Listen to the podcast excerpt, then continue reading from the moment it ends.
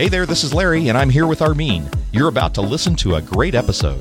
But before you do, we want to let you know that we're now podcasting over at the Bold Idea Podcast. That's right, and we're not adding any new episodes to Reinvent Your Mean, but we think you're really going to like what we're doing on the Bold Idea Podcast. We're interviewing some great guests and packing ideas and inspiration to help you put your faith to work to bring your idea to life. So when you're done with this episode, go check it out at bold idea podcast dot com.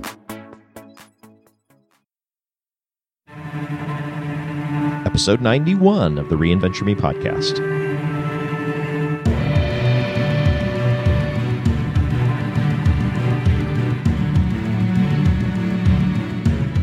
What happens when you just put to use what you already have? I'm going to talk to Bill and Stacy Spencer from the Narrowgate Foundation in this episode of Reinventure Me. Find your next great beginning. Welcome to the Reinventure Me Podcast with your hosts, Larry Gates and Armin Asadi. Well, hello and welcome to episode ninety-one of the Reinventure Me Podcast. That introductory greeting was only partially true because I'm your co-host, Larry Gates, but Armin Asadi is traveling. So we have the opportunity today to introduce to you a couple that I've known for a little bit of time. I've known a little bit over a year. I'm the president of the National Coalition of Ministries to Men, an organization of over two hundred organizations that come together for the purpose of building up disciples of Jesus Christ. And one of the members that is part of that organization is an organization called the Narrowgate Foundation. It's led by Bill and Stacy Spencer, a remarkable couple. And partly what's remarkable is that they co-lead this organization together, and they're quite gifted. And I was impressed by what they put together as a ministry to disciple millennials, so young men between the ages of eighteen and twenty-five. And they had, I think, some important lessons as they moved from business into ministry and how that worked with them working together as a couple. So I won't take any more time, but I'll go straight into that interview. And here is Bill and Stacy. Well, I'm in the makeshift studio here in Denver, Colorado, and I have the opportunity to be with Bill and Stacy Spencer. They're with the Narrowgate Foundation, and I was just totally impressed not only by what that foundation is about, but how they came to start it. So, Bill and Stacy, welcome to the Reinventure Me Podcast. Thank you so much. Yeah, thanks for having us. Oh, it's a pleasure. Bill, let's start with you. Describe what is Narrowgate. Narrowgate is a discipleship opportunity for young men between the ages of eighteen and twenty-five. Now, that sounds pretty cookie cutter, right? Uh-huh. So let's really dig into it. Okay. We seek to make disciples of Jesus by answering two questions. Who am I and why am I here? Mm-hmm. There are seventeen verses of text in the New Testament about Christ in me. You know, they're great verses. We hear them preached all the time. Right. There are ten times as many verses, one hundred seventy verses about Christ in me. Mm. And they're all descriptive, right? Mm-hmm. Christ, anyone who is in Christ mm-hmm. is a new creation. Right. Old things have passed away. Behold, right. all things are made new. Right. Well, if you wake up one day and believe that all those things are really true about you, then everything about your behavior, everything about your thought process changes, and you become literally a disciple of Jesus because you think in the mindset of Christ, which is yeah. what Philippians two says. Right. So we make disciples of Jesus Christ by introducing people to identity in Christ and then purpose in the kingdom and in the world. Yeah, now that sounds like a very broad thing, but you have yeah. a very narrow focus on that. So talk about that for a second. It kind of fits the name, right? It Narrow does. Gate. it, it, it, well, there you go. Yeah, so what we're trying to do is actually get guys to discover, at the end of the day, we're trying to get guys to discover how has God built me or wired me, because we're not all the same. Mm-hmm. You know, Ephesians four and Romans twelve and First Corinthians twelve all talk about these various parts of the body that do different things to serve the body. So we don't take guys in saying, hey, we're trying to create an army of preachers. That, it's great. If and you said something important there. You said take guys in, so yeah. talk about that part. Well, it, Stacy and I, uh, about a, a dozen years ago, we met a couple of nineteen-year-old guys, mm-hmm. and we had already had this encounter with God that's kind of, I guess we'll get into that in a little bit, but we had had this encounter with God where we figured out that everything our life had been, all of a sudden, that's not what life was about anymore. We no. realized that God owned everything, including, quote-unquote, our home and our business and our cars and our money, and if it was all His— and we had a couple of empty bedrooms, and there were a couple of guys that needed a place to stay. well, why not let them stay in this house that God owns that has empty bedrooms? Mm. And that really is how it began. Yeah, so a big epiphany then. You both kind of moved into this. Stacy, uh, what happened in those early days here that created a shift in your thinking about? Well, for me, it was really meeting Jesus at thirty-three. Uh-huh. And so for the first thirty-three years of my life, I was Lord of my life, and I had a a plan and a purpose for my own life, which included my own grandeur, my own success, and my right. own accomplishments. And uh, when I encountered Christ at the age of thirty-three, everything just changed for me. And all of a sudden, my life was no longer my own. It wasn't about me and my accomplishments and my goals and my visions and my dreams. I really surrendered my life to Him and said, Lord, what do you want to make of me? And as He began to introduce Bill and I to these two nineteen-year-old young men and then two other nineteen-year-old young men, and by the end of that year, we had seven guys living in our three-bedroom, two-bath house, mm.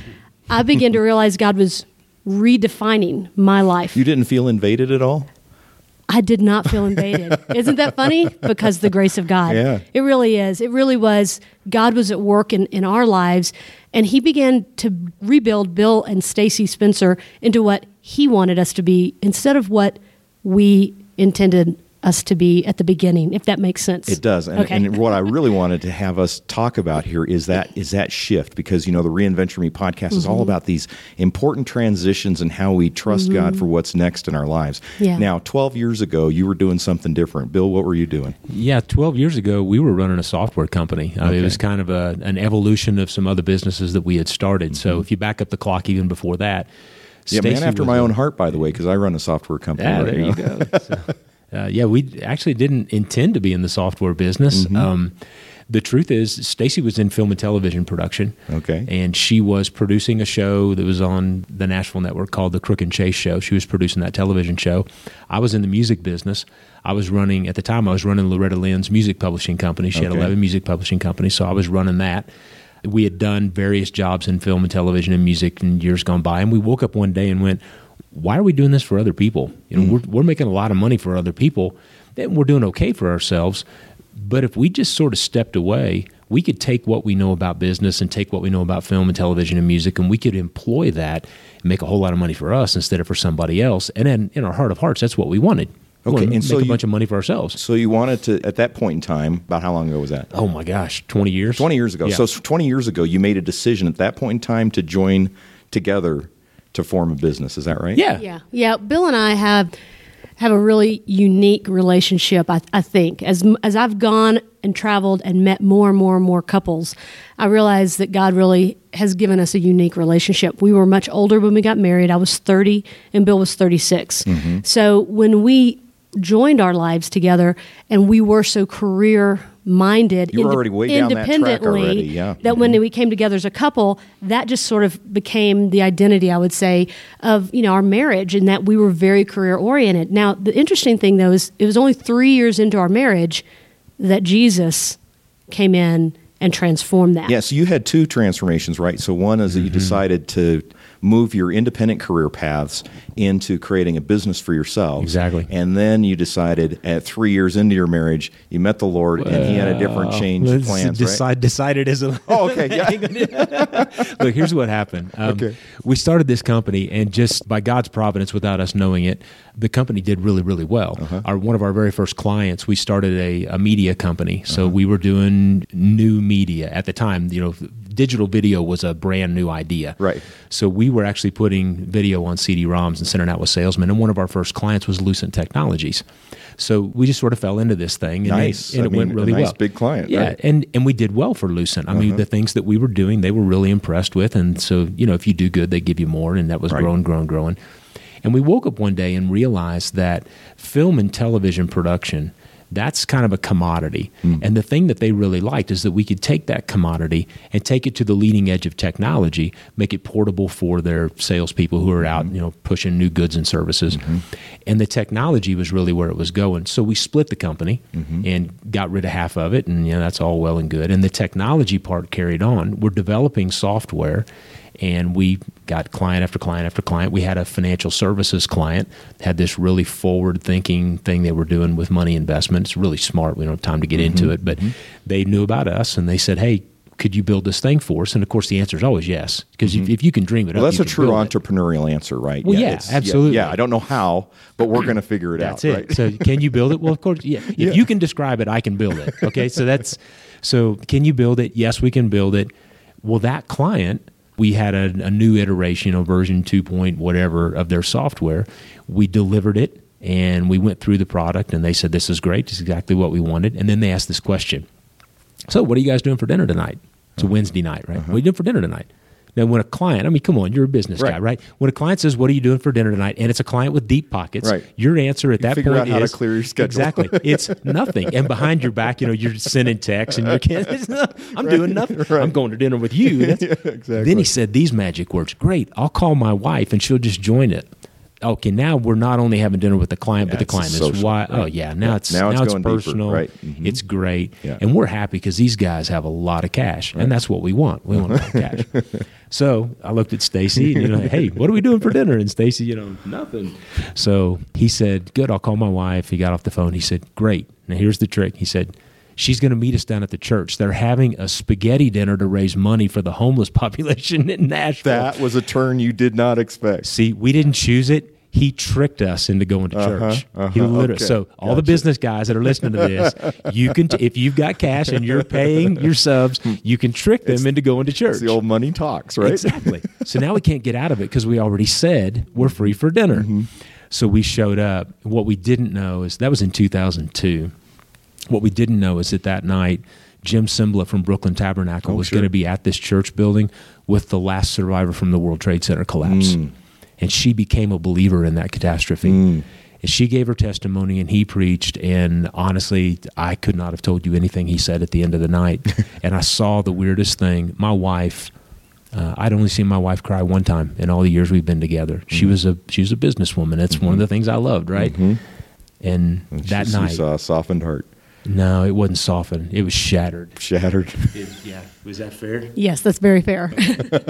My wife, and the, the sad thing is, to the humiliating thing to admit is that mine was too. And oh. we stood there weeping. I don't mean crying. Yeah. I mean, we stood we stood in the balcony of this church building sobbing. And you know how there's the pretty people on the movies that cry? Yeah. We're not pretty criers. Uh-huh. We're the ugly criers. We're, uh-huh. We call it right. snot bubble crying. You know, that's so we're snot bubble crying. The next day, our client was so scared he called us up just to make sure we're okay. Stacy answered the phone. He's she, like, are you okay? I mean, y'all left kind of quickly last night. I'm like, no, we're not okay. I'm a wretch. Oh, my God. What did you do to me?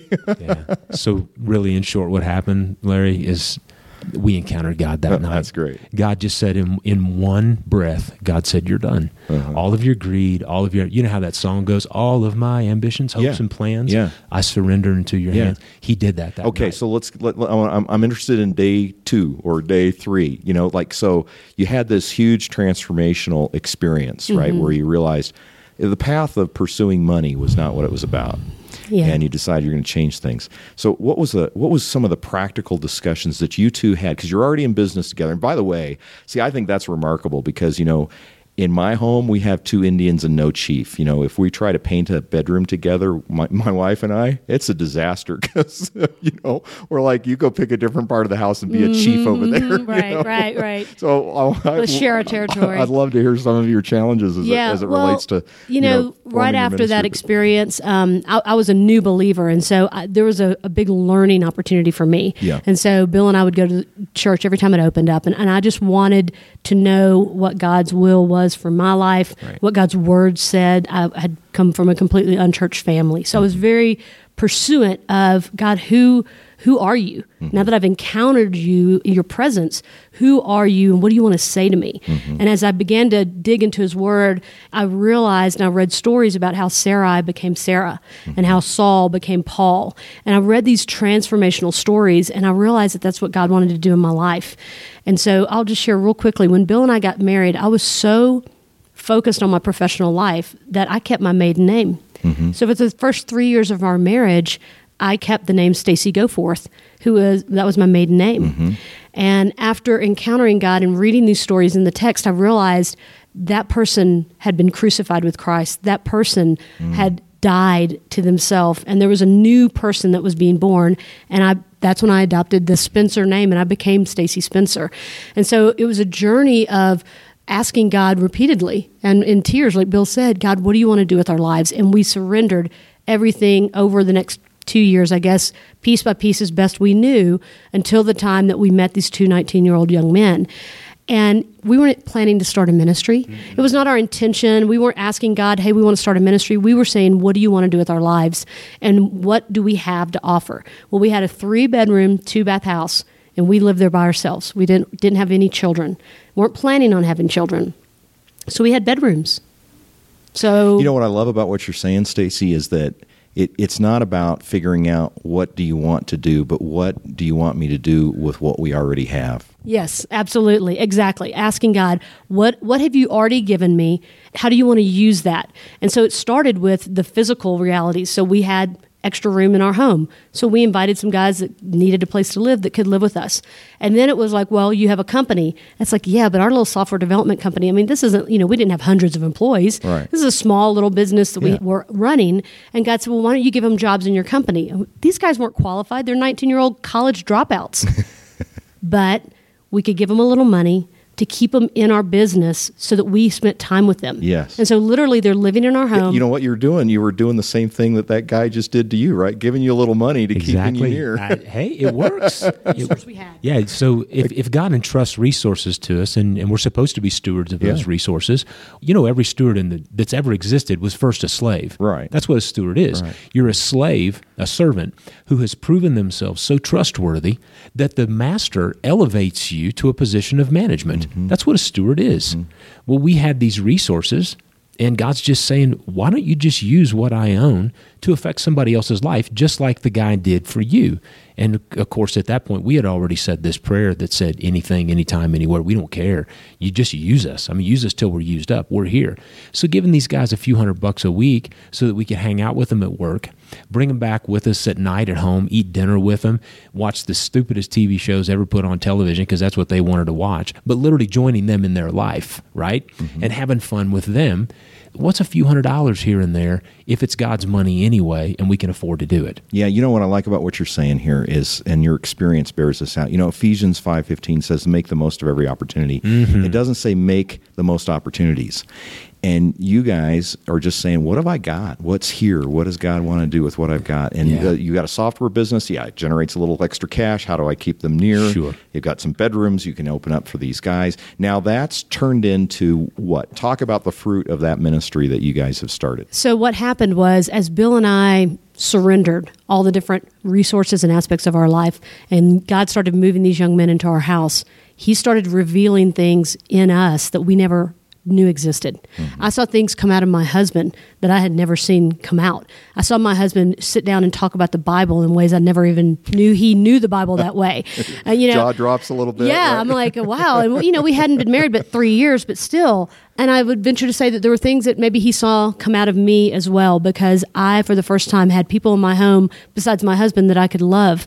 And Larry, as a very career-oriented woman who didn't intend to have children, had no desire to have children, to watch God take my heart and turn it towards these young men mm. and reveal his love in me, through me, to these young men, and watch that change their life, there was nothing that I desired any more than that. And so at the uh, end of that first year, Bill and I sat down with these young men's parents and we said, we believe God's doing something tremendous. And it was obviously a fruitful thing. These young men's lives were transformed. And so God was obviously in it. And we said, hey, we've never started a ministry. We don't know that we want to start a ministry, but obviously God started a ministry in our home. He's, he's changing lives. We want to continue to see this bear out. Mm-hmm. We want to do this more. We want to surrender more and more into his plan for our life. Will you help us? So these parents came alongside us and helped us do the officials of forming the nonprofit, yeah, so putting together a board of directors, going, the five oh one c three, mm-hmm. and all those things. So mm-hmm. we had we had help in that, and we had accountability as a young married couple. You know, we'd only been married three years. We wanted to see our our marriage persevere through the launch of this ministry. We weren't willing to sacrifice that for the ministry. And so over the past eleven years, it's grown, and we've had the privilege now to have over two hundred fifty young men that have continued to live with us. And we live with the young men now and our property that we have. We've moved out of our little three-bedroom, two-bath yeah, so house. When did you get a property then? And uh, we've moved into a one hundred twenty-two acre beautiful piece of property in Middle Tennessee, and the young men continue to live with us, and we've just grateful to be able to see God continue to change lives. Oh, that's, yeah. that's terrific. We had these two guys working in our company, and they changed. They started transforming, because that's what happens. Anybody yeah. that really meets Christ, yeah. then you begin to die, and Christ begins to come to life inside of you. Right. And we had a, a business client. One of our associates came up one day and said, hey, I've been watching these two guys. And this is eight months into the process. I've been watching these two guys, and they're really different than when you guys, yeah, they're really different. Well, I've got a nineteen-year-old son down in Georgia. Matter of fact, he just got kicked out of a whole county in Georgia. Would you mind having lunch with him? Well, that's how it had started with these two guys, sure. so just lunch. So we had lunch with this business associate's son, and he brought a buddy, and I mean, they were they were baked. I mean, they, these guys were just gone. They'd been drinking and smoking all oh. morning long, and so they showed up messed up at lunch. And, of course, we had our two guys living with us sure. with them. Oh, good. And by the end of lunch, they were like, hey, y'all want to come out and have supper tonight? So we invited these two guys to come out and have supper, and they showed up, and we told them this idea that these two nineteen-year-old guys had come up with to create this place where young men could discover who they are and why they're here. Yeah. And they said, but we need a couple of students to be like guinea pigs so we could try it out. You guys want to be the guinea pig students? I don't know if they were just too drunk and high to know what they were saying yes to, but they said yes at the end of the day. Uh-huh. And the same thing happened again. Oh. They met Jesus and they started changing. Oh. And people were watching. Well, by the end of that year, like Stacy said, seven guys were living in our house, and we knew we had to do something different. Yeah. I had a buddy that had a, just started a kids camp, a Christian kids camp. Uh-huh. It only had one building on the whole property. Mm. And we went to him and said, could our guys camp on your property? We put up tents. Could they camp on your property and help you build your property? It was a way for us to oh, get yeah, our sure. guys, you know, some kind of a more a permanent yeah. situation. Because we built out the basement in our house and bunk beds, and it just it was getting a little crowded. The problem is that was almost an hour away. Mm-hmm. But this guy said yes, so we put him over there. So Stacy and I would get up, and we'd go to our office building every day, and we'd work till you know four thirty, five o'clock. And then we would drive that hour over to where the guys were at this camp. We'd sit at a picnic table outside, January, July, it didn't matter. Mm-hmm. Sit outside, eat supper with them at a picnic table, study the Bible till you know nine, ten o'clock, talk about life, hang out with them. And then nine or ten o'clock at night, we'd drive back to our house, get home about eleven, eleven thirty, go to bed, get up, go to work, work till five, drive over, eat mm-hmm. dinner, spend the night, go home, drive. That starts getting old after yeah. a while. That's, but we did that for two years. Okay. And after two years of doing that, we said, look, this isn't working out. There was some equity in our home, and you know, God was little by little taking this idol of money and possessions away from us. And we figured out it would be more intelligent for us to just sell our home. So the house went away, everything went away, the accounts went away. Eventually the business was given to our employees because it was an it's something that we idolized. Uh-huh. And we got a rental place over by this camp. Mm-hmm. And we lived that way for a year. So we just reversed the process. We'd wake up in this rental home, drive to work, come back to the rental home, but at least we were there, right? Yeah, we didn't right. have to drive mm-hmm. at night. And a year into that, we, we told our board of directors, we really need a home. Narrowgate needs a home. So two people on our board appointed themselves the property committee, and they found this retreat center that was up for sale. Wow. And they made the decision that they were going to acquire this retreat center, and that was going to become Narrowgate's home. Wow. They had the means to do that. Oh, that's awesome. And they acquired it, and they said, this is going to be Narrowgate's home, and for as long as Narrowgate exists, this will be Narrowgate's home. Oh, so true. God literally dropped us into the property where we are now. That's true. And Larry, that has happened again and again and again. Yeah, and just trusting and God with what you have, but being I, faithful to it, and he gives you the increase. Thank right? you for saying it, because yeah. that's what I, I was going to finish by saying. If people could just understand, if you would just pick your foot up, and put it in front of you, not knowing where it's going to land, I mm-hmm. promise you there's a solid step for it to fall yeah, on. But sometimes you have to trust God enough to walk in obedience, even when the light is really dim in the next step. You got to go ahead and take the next step. Yeah. Now I want to pivot our conversation a little bit, because you guys have, for what would be for many people, enviable relationship in that you're doing this together. Because a lot of couples are married, and they're, you know, the guy's off doing his job, and sure. the wife might be off doing her job too, and they get whatever time they get, or kind of on the margins. They don't have every day with each other, and you know, for some that's probably good, because they might kill each other if they yeah, did it at that time every day. But what, how would you advise someone who who has a burden or a heart, a couple that says, you know, we want to do something together, what practical steps would you give them to think through and to talk about? What are, what are some of the things they Can should consider? First? Yeah. Please. Okay. There's a story in John four. Everybody knows it. It's the woman at the well, right? Sure. Uh-huh. And Jesus shows up and he's talking to this woman, and we focus on the fact that, you know, she's had five husbands and the guy she's got now. If you look at that phrase, he says, woman, go and get your husband. And she says, I have no husband. This is what he says. And when you see it in the original language, it's even more powerful because there's this poetry fashion. He says, you have spoken well in saying that you don't have a husband. In fact, you've had five, and the man you have now isn't your husband. But in this, you spoke truly. Well, the word well, when he starts that off, that's honest. Mm. You've spoken honestly. Mm-hmm. You told me you didn't have a husband. You've had five. The guy you got now, that's not your husband. But see, you told the truth. In Greek, when you bookend something like that, it's like putting exclamation points onto it. It's like, this is what I want you to hear. Okay. Now, the, the middle is just the content. Okay. Okay, now let yeah. me tell you the truth. Yeah. I know you've had five husbands. I know the guy you're living with now you're not even married to. I know you live a shameful life. But don't you see? You told the truth. You tell the truth. I see good in you. Mm-hmm. If I could give any piece of advice to husbands in America, mm-hmm. find the quality or qualities in your wife, in her life, mm-hmm. that are the qualities of God. Call them out and mm-hmm. call them up, mm-hmm. because you don't actually add improvement in people's life primarily through correction. Right. You add it through encouragement. Mm-hmm. People respond to esteem. Mm-hmm. My wife does so much good that I genuinely look at her with admiration. Mm-hmm. I just, I, I'm, I'm stunned at what she's accomplished, at who she is, at the heart she possesses, at the mind she has. So good leadership always says this: if I have the right people on the team, all I have to do is inspire them with the vision and equip them with the resources and get out of their way. Mm-hmm. They're not going to do it perfectly. But the worst thing I can do as a leader is to take it back when they fail. Mm-hmm. I could offer some advice, but I can't take back responsibility. Mm-hmm. I know what my wife does better than me. Mm-hmm. I'm very aware of it. Mm-hmm. So those so. are the things that she manages, and she knows what I do well, and she lets me have those.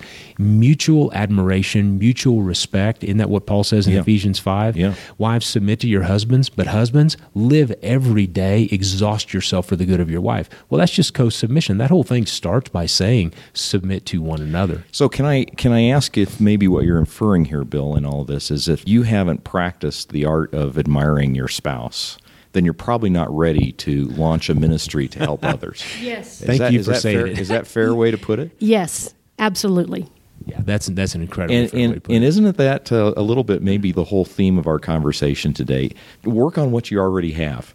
You know, yeah. you had open bedrooms, yep. but maybe what you have is an open opportunity with your spouse to speak into them and, and help build them up. I guess it works both ways, doesn't it? Don't the wives see things they want to improve in their husbands? Well, absolutely, absolutely. But we have to trust that God's going to do that. You know, my job is to uh, love Bill, and God's job is to change Bill. Yeah. Not my. That's not my that's job. Right. That's how I view it when I work with these young men. Our job is to love these young men. It's God's job to change people. Yeah. I can never change anybody. But certainly identifying the strengths that your spouse has and recognizing your weaknesses and recognizing Bill's weaknesses. Out of love, my strongest desire is to come in and support the areas he's weak. And the same, I know he feels the same way for me, and he knows the areas I'm weak. And so if I'm focusing on, okay, here's an area of weakness for Bill, instead of me trying to get Bill to change that weakness as his partner, I come alongside and say, hey, I have a strength there. Let me contribute in this way because I have a strength there. He does the same for me. So it's that co-submission and that co-operation, if you will. So it's okay to acknowledge that there are weaknesses in my spouse. I don't ignore those, but I don't don't try to change those. I want to bring out the great things of Bill, surround him with people. If I'm not good at an area he's weak in, then I want to get staff members or volunteers or board members to come alongside my husband and strengthen the areas where he needs it. And I feel like you would probably say the same for me. So. I absolutely would. Matter of fact, this may be a silly but practical way to explain it. If your wife has a blouse or a pair of slacks or some outfit that she wears that you think really looks good on her, try this sometime.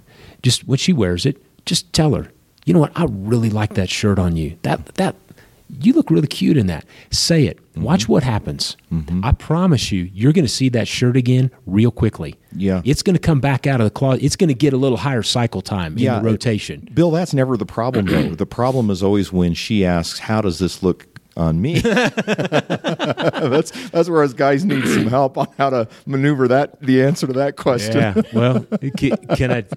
Um, I can tell you that in our experience, if my wife says, how does this look on me? She's asking, not just because she wants a hollow compliment, she wants the truth. Right. And I can actually tell her, yeah. it looks okay. I like that other thing better. Yeah, no, that's what and, I do too. And I can and I can say it that way. Yeah. You know, so yeah, no, you got to tell them the truth. It makes you look fat. Okay, that's that's just idiocy. Right. That, that's just some good old. We yeah. got a whole other layer we have to work on in love. Yeah, the truth in love. So we take that same principle and employ it with our guys when they do a thing that actually is godly, that is loving, it is selfless, it is loving, joyous, peaceful, patient, kind, good, faithful, gentle, self-controlled. Pull that when it's out. The, man, immediately we start talking about it. And I mean, we talk about it incessantly because they will migrate to put that into the rotation of their life more frequently. And every time they actors, exercise a godly attribute, it gives no provision to the flesh, mm-hmm. to the sin. Yeah. And we and we literally watch sinful practices diminish step by step as godly practices take their place. And that's transformation. That is transformation. You know, we could talk about this all day long, I know, but our time is up. And I just want to thank you, Bill and Stacy, again for coming on the Reinventure Me podcast. Thank you for having us. Yeah, thanks for the opportunity. Great to be with you guys. Right. Thanks. Well, I hope you enjoyed that interview with Bill and Stacy Spencer. They are a terrific couple. And, you know, when I was listening to them in the interview here, just was reminded that there are so many things that we have that are assets that we don't really even use. And they just took a look around and they had these assets and they just decided, I'm going to put them to use. And just imagine for yourself what might happen when you do the same, when I do the same. And so that's perhaps our challenge from this episode. If you want to learn more about the Narrowgate Foundation and Bill and Stacy, we'll have their a website on our show notes at reinventure dot me slash ninety-one. And would love to have you leave a comment for them or for me at reinventure dot me slash ninety-one or our Facebook page, or feel free to call our show line at six one two, three one four, five four four seven. Well, we hope you enjoyed this episode of Reinvent Your Me, and I'll look forward to talking to you next week.